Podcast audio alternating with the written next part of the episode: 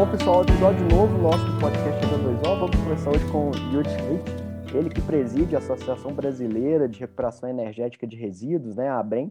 Ele vai contar um pouco do que é a associação do seu trabalho e dessa nova linha que tem surgido agora, né? Bom, já é uma linha antiga de, de, de produção de energia, mas que tem é, é, entrado com certo é, aumentado o seu espaço, por assim dizer, né, no mercado de energia elétrica, né, do mercado, é, digamos, mercado da, da produção de energia elétrica. Ele vai contar um pouco para a gente dessas primeiras experiências e do que é possível aí, né, de expandir, de crescer. Bom, eu queria agradecer o Yuri aí a disponibilidade né, dessa conversa é, e passo a palavra para ele para se apresentar e apresentar a associação. Obrigado, Lucas. É, então, meu nome é Yuri Schmidt, eu sou presidente executivo da Associação Brasileira de Recuperação Energética de Resíduos, ABREM, e também sou presidente do Waste Energy Research and Technology Council, WTRT Brasil. O WTRT é um Instituto Mundial de Tecnologia e Pesquisa voltado à recuperação energética de resíduos. E a ABREM, ela é uma instituição filiada, né, é uma sister, né, institutional dessa Conselho Global que é o WTRT, que atua em 20 países, tem sede em Nova York, Estados Unidos, e com um approach muito forte com a Universidade de Colômbia, e tem como objetivo é ensinar, né, propagar, direcionar às autoridades as melhores práticas de gestão sustentável e integrada de resíduos, todo tipo de resíduo. A Brem trabalha com resíduo urbano, industrial, comercial, hospitalar, da agricultura, agropecuária, né, e resíduo do saneamento. Então, a gente utilizando, por exemplo, a tecnologia da incineração é muito utilizada, que na verdade o termo técnico seria co-incineração, não é somente a queima, né? Ele faz a queima, mas faz a recuperação de energia limpa e renovável. Então, isso é, o melhor, é a melhor tecnologia hoje para tratar lixo urbano. Para resíduos industriais, a gasificação e pirólise funcionam muito bem, resíduos mais homogêneos, ou seja, a composição é mais homogênea, o mesmo tipo de resíduo. Né? O resíduo urbano ele é muito heterogêneo e a única tecnologia que tem provado a sua eficácia até o presente momento, no mundo inteiro, é o Waste to Energy. São mais de 2.500 plantas, Lucas, operando no mundo inteiro. É um mercado robusto que opera há mais de 40, 50 anos. É claro que as tecnologias há 30 anos começaram a ficar muito sofisticadas. Se você for a Paris, no grande centro de Paris, tem três usinas de co-incineração, uma delas fica a dois quilômetros da Torre Eiffel. É, em Mônaco, a 600 metros do Palácio do Príncipe, tem uma usina dessa. É energia limpa, não tem nenhum é, é, problema com a população local. Pelo contrário, quanto mais perto do centro de produção do lixo, menos você gasta com transporte, as emissões de gases de efeito estufa relacionadas ao transporte. E as usinas Waste to Energy elas têm três grandes benefícios. O primeiro, segundo o quinto relatório do IPCC, elas reduzem oito vezes as emissões de gases de efeito estufa quando comparado com outras formas de disposição de resíduos. Elas também vão eliminar o risco de contaminação de recursos hídricos e também é, a utilização do solo e reduz, obviamente, como eu falei, as emissões no transporte também do resíduo, os custos de transporte é, e também faz a geração de energia limpa, tão importante. Então, você vai gerar energia na base, uma planta com 93% de fator de capacidade, ou seja, ela opera 8 mil horas ano, até 8.400 horas. Significa que ela vai operar o ano inteiro, 24 horas por dia, parando uma a duas semanas por ano. Isso é muito importante quando a gente fala em geração de energia na base e no centro de carga. É, você tem uma termoelétrica que é considerada mais limpa hoje existente, dado o seu complexo de sistema de filtragem de oxinas e furanos, que são liberados pela queima do lixo urbano. Então, desde a década de 70, essas usinas não podem mais operar sem esses filtros. E isso fez com que a tecnologia evoluísse a tal ponto que se chegasse à térmica mais limpa existente, classificada pela ONU e todos os organismos internacionais como energia limpa e renovável na fração orgânica que ela faz a, a queima. Né? E depois, é, nos resíduos industriais e até resíduo urbano, é, resíduo também da, da de biomassa, é, lodo de esgoto, terra contaminada com hidrocarboneto, tudo isso é utilizado para a produção de combustível derivado de resíduos, CDR. O CDR ele pode ser usado na gasificação, na pirólise, mas ele também é muito usado no coprocessamento e produção do clinker, que é um subproduto do cimento. Hoje, no Brasil, a gente tem 38 fábricas operando, licenciadas, com licenciamento ambiental, usando CDR. A gente substitui 16,2% do combustível fóssil, petcock.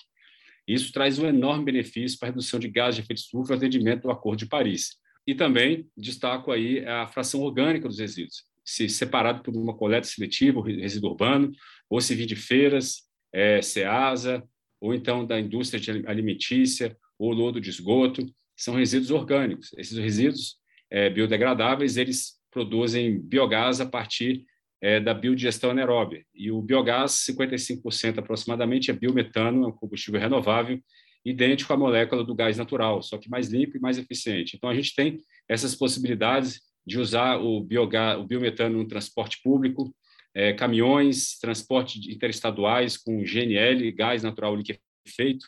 Tudo isso o Brasil já desenvolve, tem tecnologia, são 600 plantas de biogás hoje no Brasil em operação.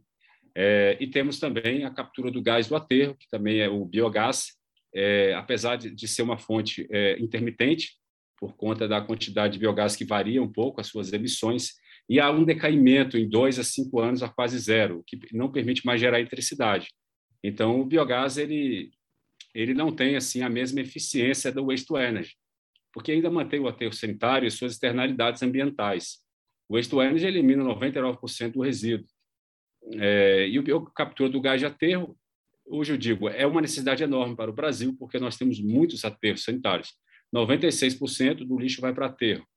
40% é lixão e aterro controlado. Esses aí a gente nem diz, né? Precisa fazer aterro sanitário imediatamente.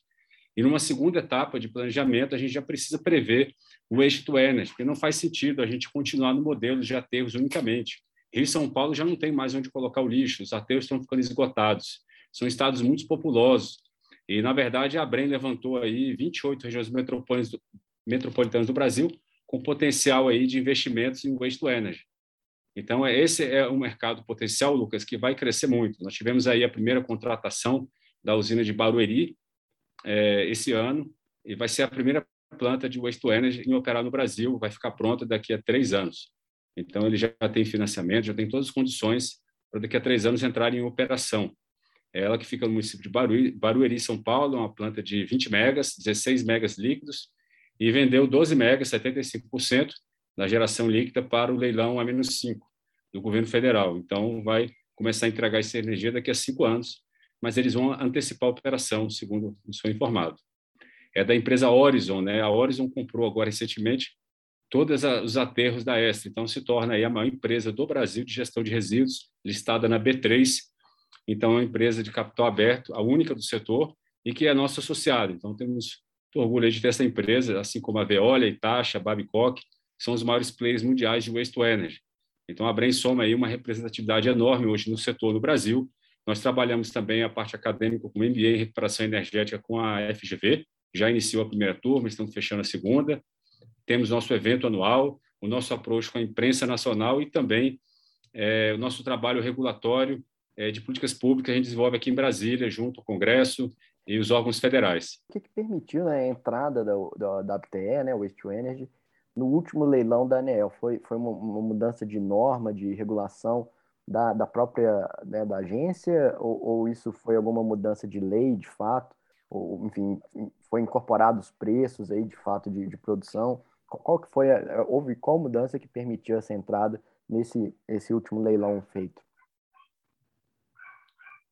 Olha, o projeto Barueri ele tem 12 anos que ele começou a ser concebido e ao longo de todos esses anos eles pressionaram o governo federal, mas os governos anteriores, né, eles não tinham interesse nenhum em incentivar essa fonte. É, há, há, no Brasil uma certa dificuldade de entender que o lixo não é dos catadores. Os catadores só conseguem reciclar 2% hoje. 98% vai para aterro. Então, é, o lixo precisa ser tratado como um insumo da cadeia produtiva, ele precisa ser inserido tecnologias. Claro que a gente não quer, de forma alguma, atrapalhar o trabalho dos catadores de recicláveis, mas eles acabaram é, ditando algumas políticas públicas nos últimos anos. É só ler, por exemplo, a PNRS, as discussões que foram travadas em 2010. É, eles têm um capítulo inteiro para tratar da questão deles, que recebe o resíduo sem licitação, as cooperativas, e tem uma série de incentivos. E um desses foi dado para a recuperação energética. Então, o nosso projeto de lei vem justamente trazer um novo marco regulatório para a recuperação energética. Esperamos que até o ano que vem seja aprovado. Nós temos aí uma perspectiva de vários itens, instrumentos econômicos para incentivo do waste to energy. Mas até lá a gente contou com o incentivo do próprio governo federal. O ministro Bento Albuquerque nos recebeu várias vezes, junto com os secretários que sucederam né, no planejamento energético, presidente da empresa de pesquisa energética da EPE, Tiago Barral, e todos esses grandes é, é, especialistas no setor elétrico, eles entenderam que as externalidades positivas é, e os benefícios do waste to energy eles superem muito é, um eventual preço um pouco maior no início do, do seu surgimento. Eu cito, por exemplo, a gente pleiteou 650 reais o megawatt-hora, que era o preço suficiente para viabilizar os projetos no Brasil. É, o governo federal deu um valor de 639 e acabamos fechando o Barueri com 549. Então, é, é, foi uma questão de preço, Lucas. Nós não tínhamos, primeiro, o leilão, segundo, o leilão com preço suficiente para viabilizar o projeto. Então, há uma, um preço mínimo para viabilizar o projeto, e isso nunca foi atendido é, pelo governo. Então, a gente tem uma gratidão enorme para o governo federal ter entendido que a nossa fonte, apesar de custar 600 reais o megawatt-hora no preço médio que a gente calcula, se a gente colocar os custos evitados em saúde pública, vou dizer, o Brasil gasta 5,5 bilhões no tratamento de saúde de pessoas que tiveram contato inadequado com lixo urbano, só o lixo urbano, fora outros tipos de resíduos. É, o Brasil também gasta muito com o transporte do lixo. Rio de Janeiro, ele anda 80 quilômetros. Ele sai do Rio, vai para Seropédica, 80 quilômetros para ir e 80 para voltar. São 160 quilômetros. Baixada Santista, são, ele tem que subir a Serra do Mar. Né? É, é um gasto de combustível absurdo. Porto Alegre chega a quase 100 quilômetros de transporte de resíduos. E tudo isso é desnecessário quando a gente tem é, esses modelos de waste to energy que possam ficar mais centralizados, necessitam de menos áreas de espaço e, e fazem a geração de energia limpa. Então, com esse convencimento, com esses dados em mãos, nós convencemos o governo federal que o estudo da Engenho a professora Leontina Pinto da USP, ela aponta que os 600 reais o megawatt-hora, tirando esses custos evitados no transporte de energia, nós não usamos o sistema interligado nacional, as linhas de transmissão. Nós injetamos direto no centro de carga. Transporte do lixo e saúde pública, isso diminui a nossa conta para 113 reais o megawatt-hora. Eu posso te garantir, Lucas, que nenhuma fonte custa isso no Brasil. É, se você pode até ver um leilão de 70 reais de eólica, mas eles antecipam a operação em dois, três anos e vendem no Mercado Livre senão isso sairia 110, 100 a 110. Só que essas fontes são intermitentes, você não contabiliza a transmissão de energia elétrica que elas gastam, elas são geralmente ficam no Nordeste e transmitem para o Sudeste. Quem paga isso é todo mundo. É uma coletividade que paga um custo de uma fonte que, que no leilão aparentemente custa pouco, mas o custo real, segundo o estudo da Engenho, é 300 reais o megawatt-hora da eólica, e hoje ele é a mais barata. A solar ficaria mais ou menos a mesma coisa. Então, é, é para a gente tentar entender que à noite, às vezes, não, não, venta, e na seca não tem água, e, e à noite também não tem sol. E, geralmente, à noite venta mais quando você precisa menos de energia, né? Você precisa mais durante o dia. Então, é, essas intermitências, elas, elas realmente ela têm um preço, precisa ser precificado. Os atributos da fonte têm que ser melhor é, calculados. Então, a nossa fonte, é, calculada dessa forma, só olhando para o preço nominal, realmente ela vai parecer cara, mas se a gente olhar para os atributos, ela fica muito menor, né? Ainda mais os custos evitados. Então, o eixo Energy ele tem um benefício social muito grande.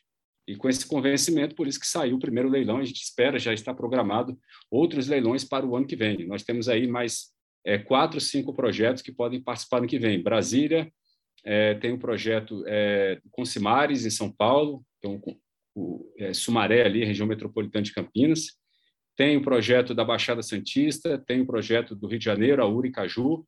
Então, a gente tem a perspectiva e tem o projeto da, da Lara, o Grupo Lara, em, em, Mauá, que é de 80 megas, é o maior de todos, vai tratar o lixo de 3 milhões de habitantes. Então, esses projetos, a gente tem a perspectiva que vai, vai haver uma demanda, uma alocação de energia para a contratação. Uma dúvida, né? Você falou da, da de Barueri, que, que já tem aí sua, sua energia já alocada, vendida para o futuro. É, como que ela funciona, né? É, enfim, há, há, alguma necessidade de segregação do resíduo? Tem algum tipo de resíduo que não pode ser encaminhado para essa incineração para né, para usar como combustível, como uma termoelétrica, né, na, na, geração de energia, por assim dizer? Ou, enfim, ou to, todo tipo de resíduo pode ser encaminhado? O que está sendo pensado para essa unidade especificamente? Então, Lucas, as, as usinas de waste to energy, como Barueri, elas vão tratar o lixo urbano ele vai bruto, não precisa de nenhum tipo de separação.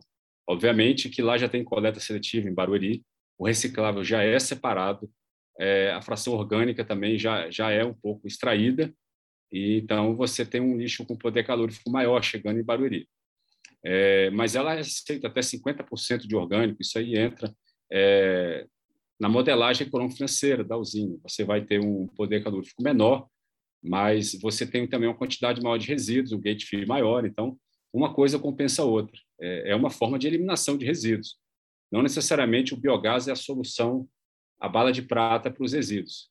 Aliás, é, é, é preferível hoje, no mundo inteiro, isso não, não é uma posição minha, é uma posição de todos os investidores, que o biogás do RSU não é tão atrativo.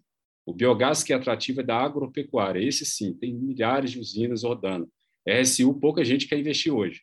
As dificuldades de operacionais são enormes e se não tiver uma coleta seletiva muito criteriosa e um separador prévio que custa caro, é, você não consegue ter uma geração é, adequada de biogás. Então, é um setor que a gente precisa repensar se realmente é, é, o objetivo pagar mais caro. Né? A gente precisa fazer os cursos, os estudos. Brasília decidiu fazer assim. Eu acho muito bom, porque você vai ter aí é, a possibilidade de gerar muito biometano para o transporte público, para caminhões, é, e aí você consegue fazer uma dupla descarbonização né? do metano, que deixa de ser emitido para a atmosfera do, do, do resíduo se for depositado em aterro, e também é, do combustível. Né? É, é claro também que a gente pode fazer isso com uma WTE. A gente tem um projeto de lei que visa é, implementar a autoprodução em uma concessão de uma usina waste to energy que vai gerar eletricidade para caminhão elétrico e ônibus elétrico, numa mesma concessão. E aí você não paga nenhum tipo de carga em tributo. Então, os 650 reais, Lucas, ele baixa para 320, porque você não paga nenhum tipo de tributo na autoprodução. E os tributos em cargos, eles sumam 48% do custo da energia. Então, é também uma maneira de viabilizar, e as garantias bancárias, elas são óbvias. Vai gerar lixo e vai andar gente no ônibus. Então, você tem como garantir que as atividades de transporte e, e, e coleta de lixo vão precisar da energia elétrica. E essa está necessariamente atrelada com a concessão que deve consumir energia do waste energy. E veja só, hoje o ônibus urbano, a diesel, ele custa, se você transformar o preço do diesel em megawatt-hora, dá mais de R$ 1.500. Nós estamos falando de 320. Será que a população vai ser beneficiada? Com certeza. Mesmo considerando o custo da troca do ônibus, você tem aí um benefício enorme. Hoje o metrô custa 350 reais o megawatt-hora na tabela da ANEL, talvez um pouquinho mais. É, esse dado é um pouco antigo que eu tenho. E a gente vai vender a 320. Então, há viabilidade grande desses projetos e tudo isso vem em benefício da população. Então, é, é, respondendo você, o Mass Burn aceita qualquer coisa. O lixo urbano, ele, ele trabalha bem. Já a, a gasificação em pirólise tem que ser resíduo homogêneo, plástico separado na origem, biomassa separado na origem homogênea. Você pode usar na gasificação. A pirólise funciona muito bem com plástico e pneu, separado na origem. Então, você, você tem que trabalhar com resíduos mais uniformes. E aí, essa, essas tecnologias operam muito bem. E a biodigestão é o orgânico, né? tem que ser 100% orgânico. Então, você também precisa separar na origem. É, e no caso, nessa, falando da, né, da incineração, na, na, na, produção de energia, mas você tem um, um produto ali, né, um, um, subproduto também gerado. O que, qual é uma possibilidade aí desse, desse subproduto ou ele se transforma em cinzas é, de forma que não, não tem nenhum, nenhum valor agregado? A ideia é que esse resíduo final, mesmo que com uma redução drástica de volume, ele tenha que ser de fato aterrado. É, a incineração ela vai gerar de, de 12% a 15% de escória. A escória são bloquetes pretos é, que podem ser utilizados na construção civil e na pavimentação. Eles não têm nenhuma toxicidade. Gera também bottom ash, ou cinza volante, é 1% em, em volume, é, ou 1 a 3% em peso, né? É, o bottom ash ele, ele tem metais pesados, ele passa por um sistema de lavagem, purificação e, e ele fica estabilizado, inerte. Ele tem que ir para um aterro classe 1. Tem empresas que já fazem, inclusive, a retirada de metais valiosos desse bottom ash. É possível. Então, é, basicamente, são esses dois resíduos que saem, e 2 a 3% é metais ferrosos e não ferrosos, que são levados para a indústria. Então, de cara, você recicla de, a, até 18% do, do que sai da, da, incineração e gera energia limpa ou vapor, né? vapor para a indústria. É, pode gerar cooling ou heating, né? aquecimento ou resfriamento. Países frios você faz aquecimento com esse vapor, em países quentes você pode fazer o resfriamento. Aqui em Brasília, na esplanada do Ministério, já, já quiseram planejar uma, uma usina waste to energy que, que ia resfriar toda a esplanada dos mistérios. A usina ficaria lá abaixo da esplanada, uma região bem tranquila, sem, sem problemas, e mas o projeto não foi adiante. Mas nós gostaríamos, algum dia, quem sabe, restartar projetos semelhantes para o Brasil, até porque os ar-condicionados eles têm é, é emissões de gases de efeito estufa, aquecimento e elevado consumo de energia elétrica. Sistemas de cooling usando água fria, né, eles são eles tendem a ser mais eficientes e mais amigos aí do meio ambiente. E você comentando, né, que tem vários novos projetos que estão sendo projet, é, sendo pensados aí, né, para os próximos anos. É, esses novos projetos, eles já estão na, na, na, no horizonte aí do próximo leilão da ANEEL, é, e, e se, se, esses novos projetos também tendem né, a baratear os custos, né, até, até, mesmo adaptar algum tipo de tecnologia né, para ser produzido aqui no Brasil, adaptar nossas características, enfim, alguma questão de, de nacionalização aí da tecnologia, porque acredito que muito provavelmente boa parte dos, dos equipamentos ainda seja importado. Né? Sim, a Babcock tem trabalhado na nacionalização de equipamentos para chegar a um patamar de 95% com empresas nacionais. Aliás, o Brasil já faz isso. Nós já temos indústria fazendo sistemas muito parecidos com o sistema de tratamento de gás de usina Waste Energy, na indústria química. Né? E nós temos também é, usinas de biomassa. As usinas de biomassa são, tem esse nome bonito, usina de biomassa, não, mas é incineração de bagaço de cana-de-açúcar.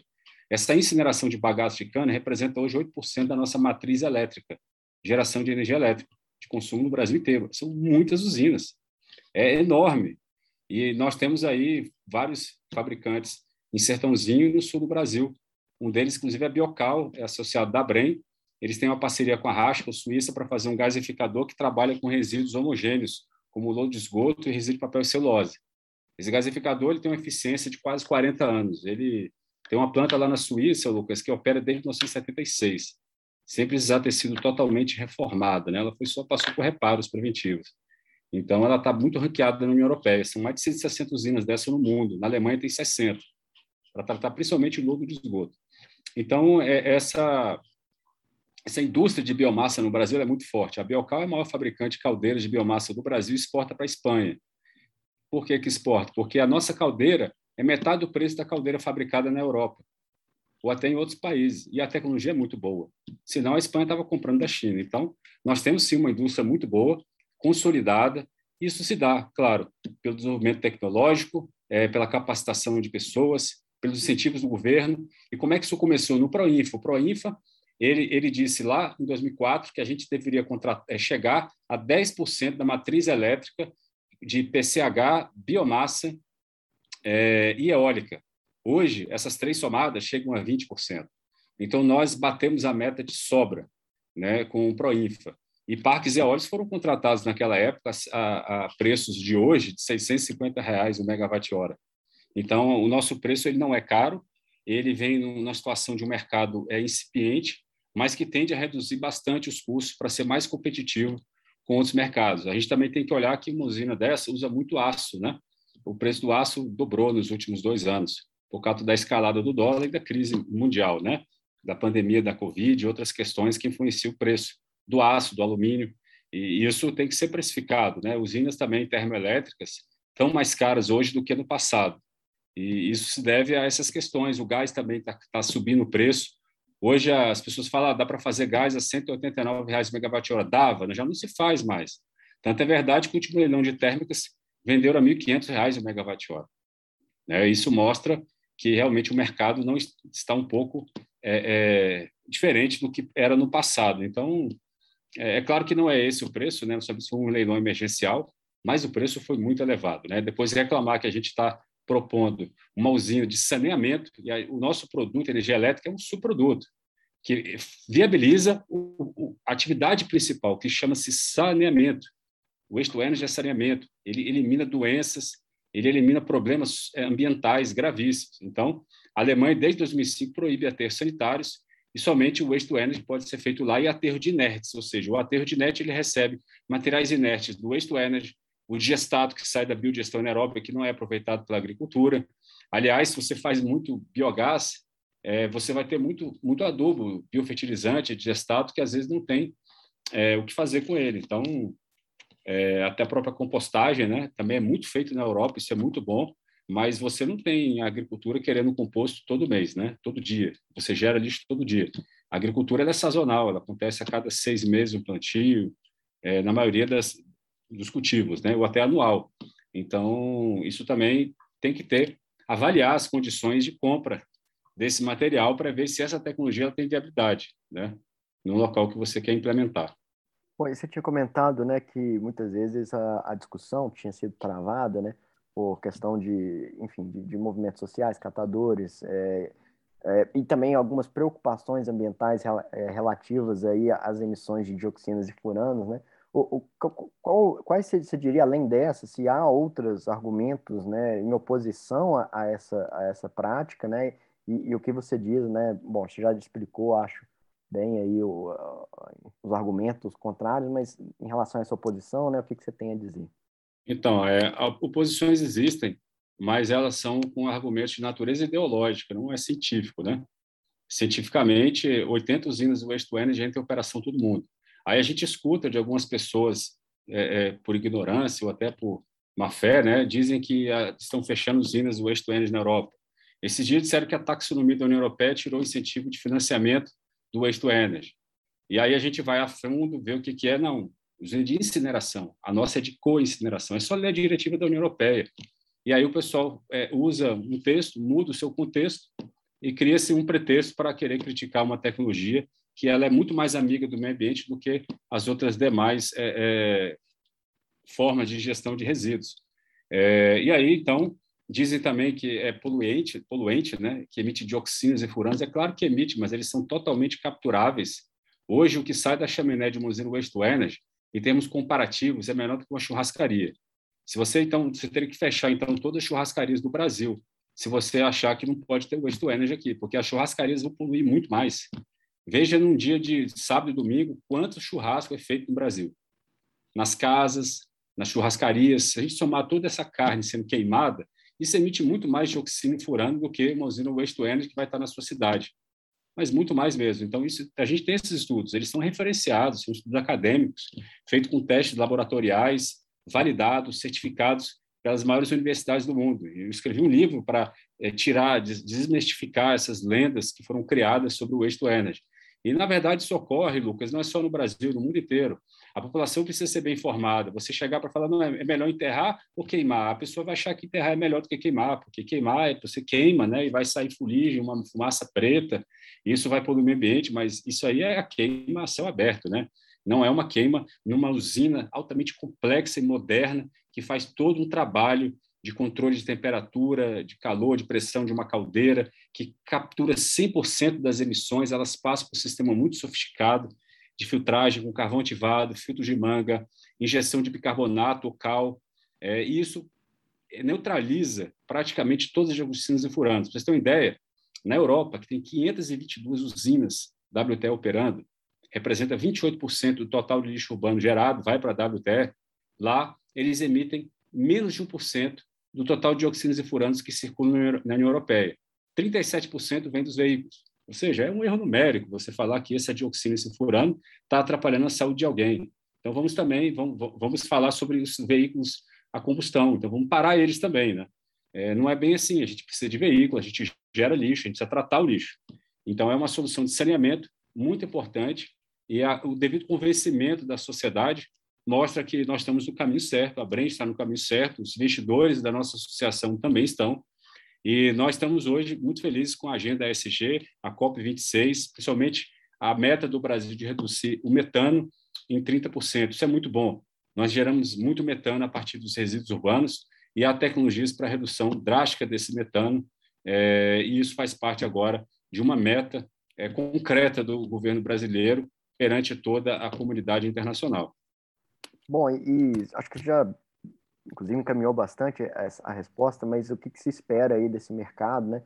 principalmente nessa, nessa linha de, de, de ser um fornecimento de energia elétrica de base, é, a, já que a biomassa já entrou, né, já, já é, você comentou, 8% aí da nossa matriz, é, mas hoje, se for pensar, tem algumas outras fontes também de, de resíduos, mas também do Parque do Caju, né, então são algumas descentralizadas ainda, né, o que, que se espera aí desse mercado nos próximos anos com, com é, os incentivos, enfim, e até mesmo com o aumento dos preços né, da, da energia que a gente tem hoje, a crise hídrica também né, é, reforçando aí que a gente precisa ter alternativas à, à, nossa matriz, a gente já tem trabalhado nisso, mas enfim, a gente precisa avançar ainda mais, porque isso levantou muito o preço né, da, da, da energia elétrica no Brasil, é, com, a, com, a, tarifa bandeira vermelha, vermelha 2, enfim.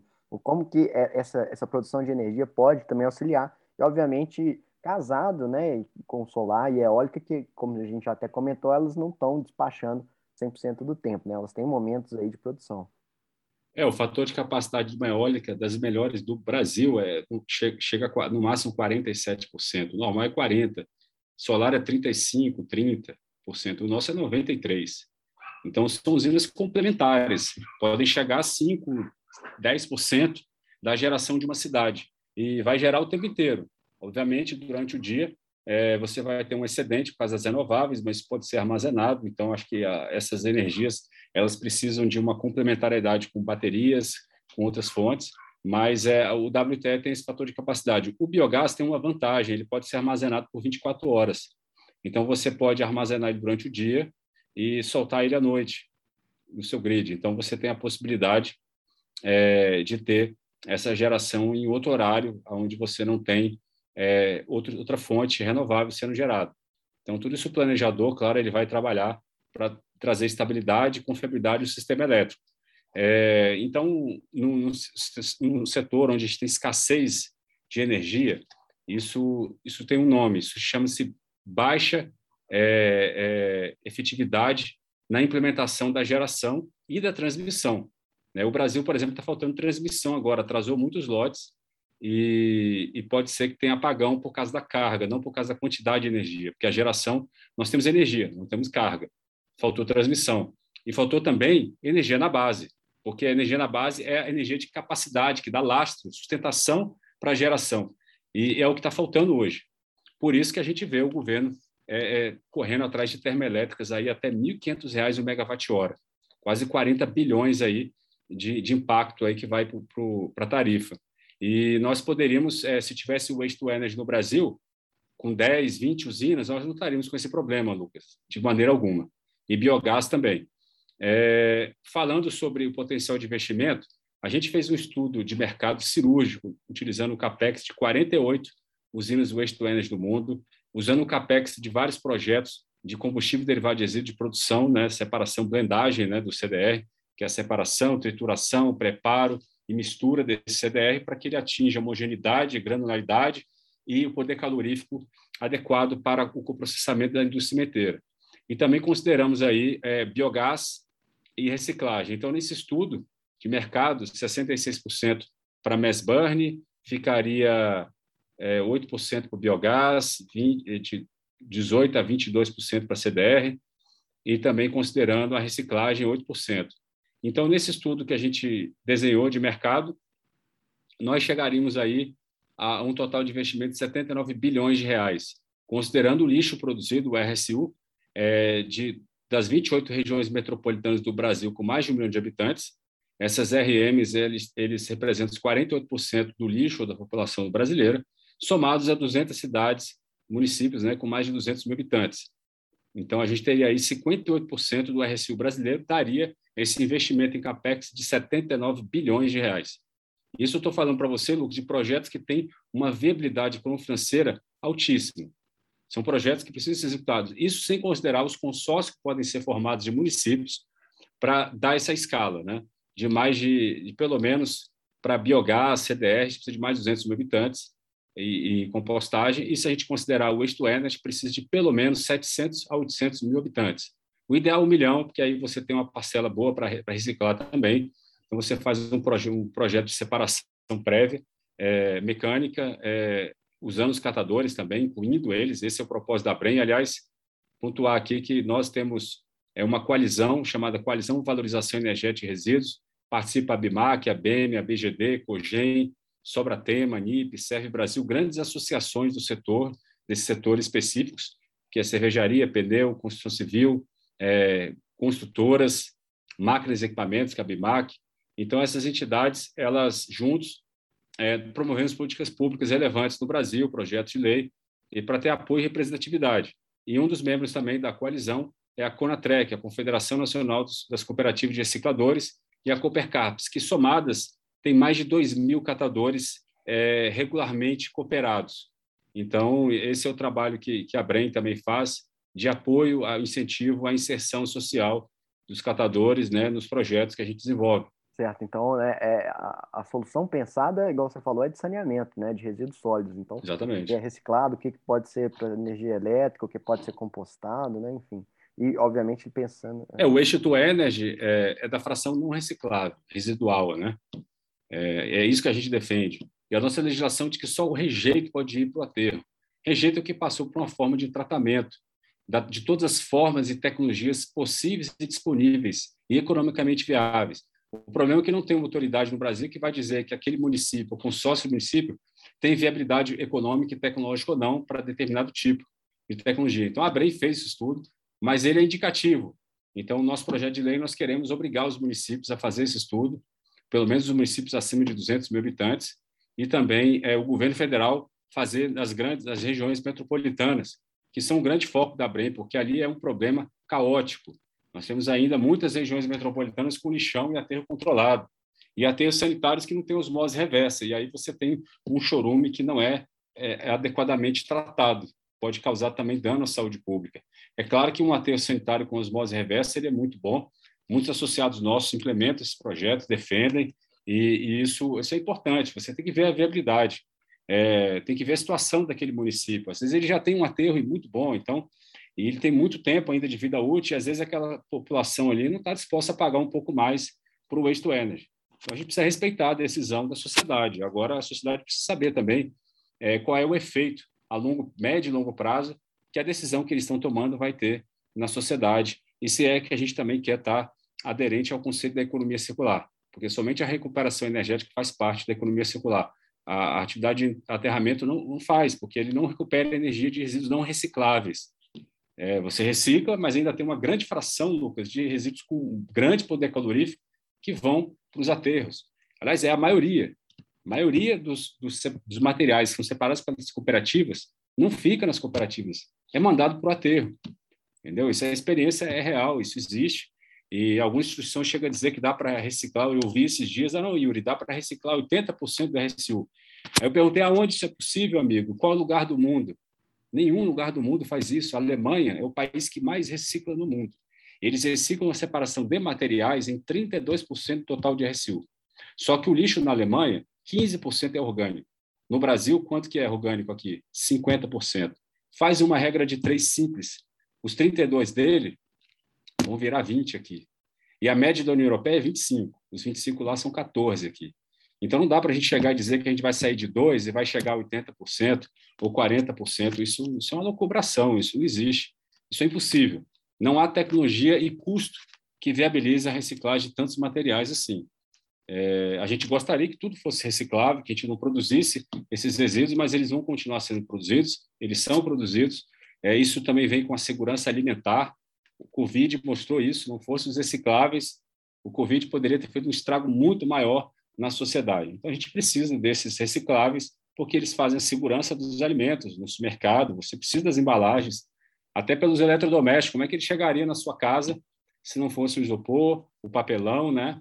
E, para proteger aquele equipamento. Então, a gente produz resíduos uma sociedade de consumo que existe. E se você é contra a sociedade de consumo, então ataque a fonte dela e não a solução. Nós somos a solução para um modelo de sociedade que existe e que não vai mudar tão cedo, né? Pois é, existem inclusive discussões né, de tornar os produtos, a forma como ele produz, mais facilmente reciclável, etc. Mas isso é algo que ainda está distante, né? É algo que, que ainda não é a nossa realidade é, e aí, até comentando, você falando né, de, de, regiões metropolitanas com lixões, aterros controlados, você está falando aí de Brasília, Brasília até, se não me engano, 2017 ou 2019, tinha um lixão em operação a 20 quilômetros do, do Planalto Central. Né? Esse era o maior lixão da América Latina, foi fechado em janeiro de 2018, e ele ficava a 15 quilômetros do Planalto, é, é, Palácio do Planalto, ou seja, é uma, uma questão até é, gritante, né? Como que o próprio presidente da República, que podia olhar de binóculo esse lixão, não fazia nada, né? Não ligasse para o governador, resolve esse problema aí. É, realmente é um descaso que aconteceu aqui em Brasília e que mostra que é um problema nacional. Se Brasília é assim, na capital federal, imagine os outros lugares. Principalmente a região norte e nordeste, onde mais tem lixão hoje e aterro controlado. Então, é uma questão que a sociedade precisa pensar. O meu lixo ele não acaba quando eu jogo na lixeira. Aliás, se eu jogo na lixeira, geralmente eu estou jogando errado.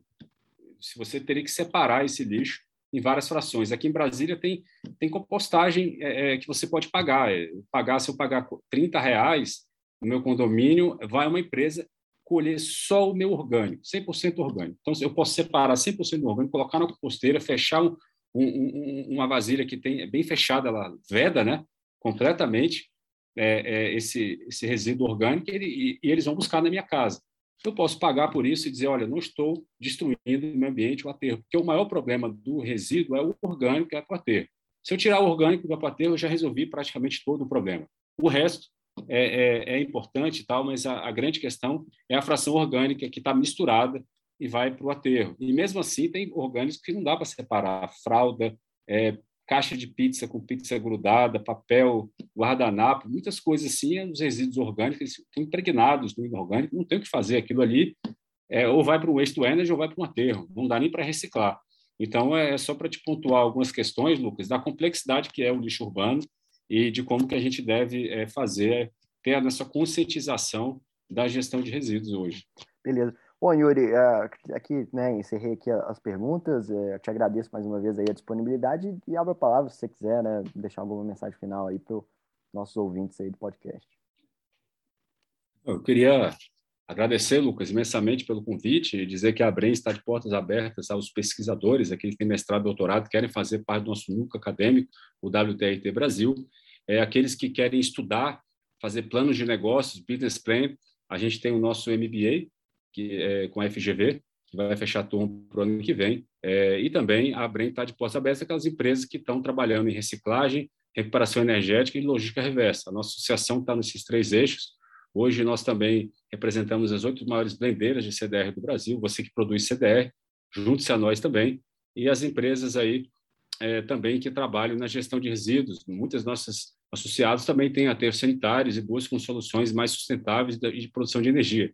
E a Brem hoje tem entre seus associados um, um de empresas que servem, é, é, apresentam soluções em todas as áreas, é, modelagem econômico-financeira, de projetos, leilões, é, consultorias na área de energia, na área de saneamento, consultorias na área de waste to energy, especializadas, até a maior do mundo, a Rainbow, faz parte da Brem. É, temos também os grandes é, fabricantes de equipamentos, construtoras de waste to energy do mundo, fazem parte da Brem, as duas maiores, que é a Itachi, tem 900 linhas de incineração, e a Babcock e o Cox, que tem 500 linhas de incineração mass burn. Então, são os dois maiores players mundiais que têm condições suficientes de implementar um projeto no Brasil. E também no setor de biogás, nós temos empresas como a Gastec, que é, trabalha com a captura de gás de aterro e também biodigestão anaeróbica de resíduos orgânicos, e está à disposição também para é, fazer projetos nesse segmento. E a gente agradece aí, Lucas, e estamos à disposição aí é, vocês precisarem. Muito obrigado. Bom, beleza. Pessoal, esse foi o nosso episódio da semana, né? Um abraço e até a próxima.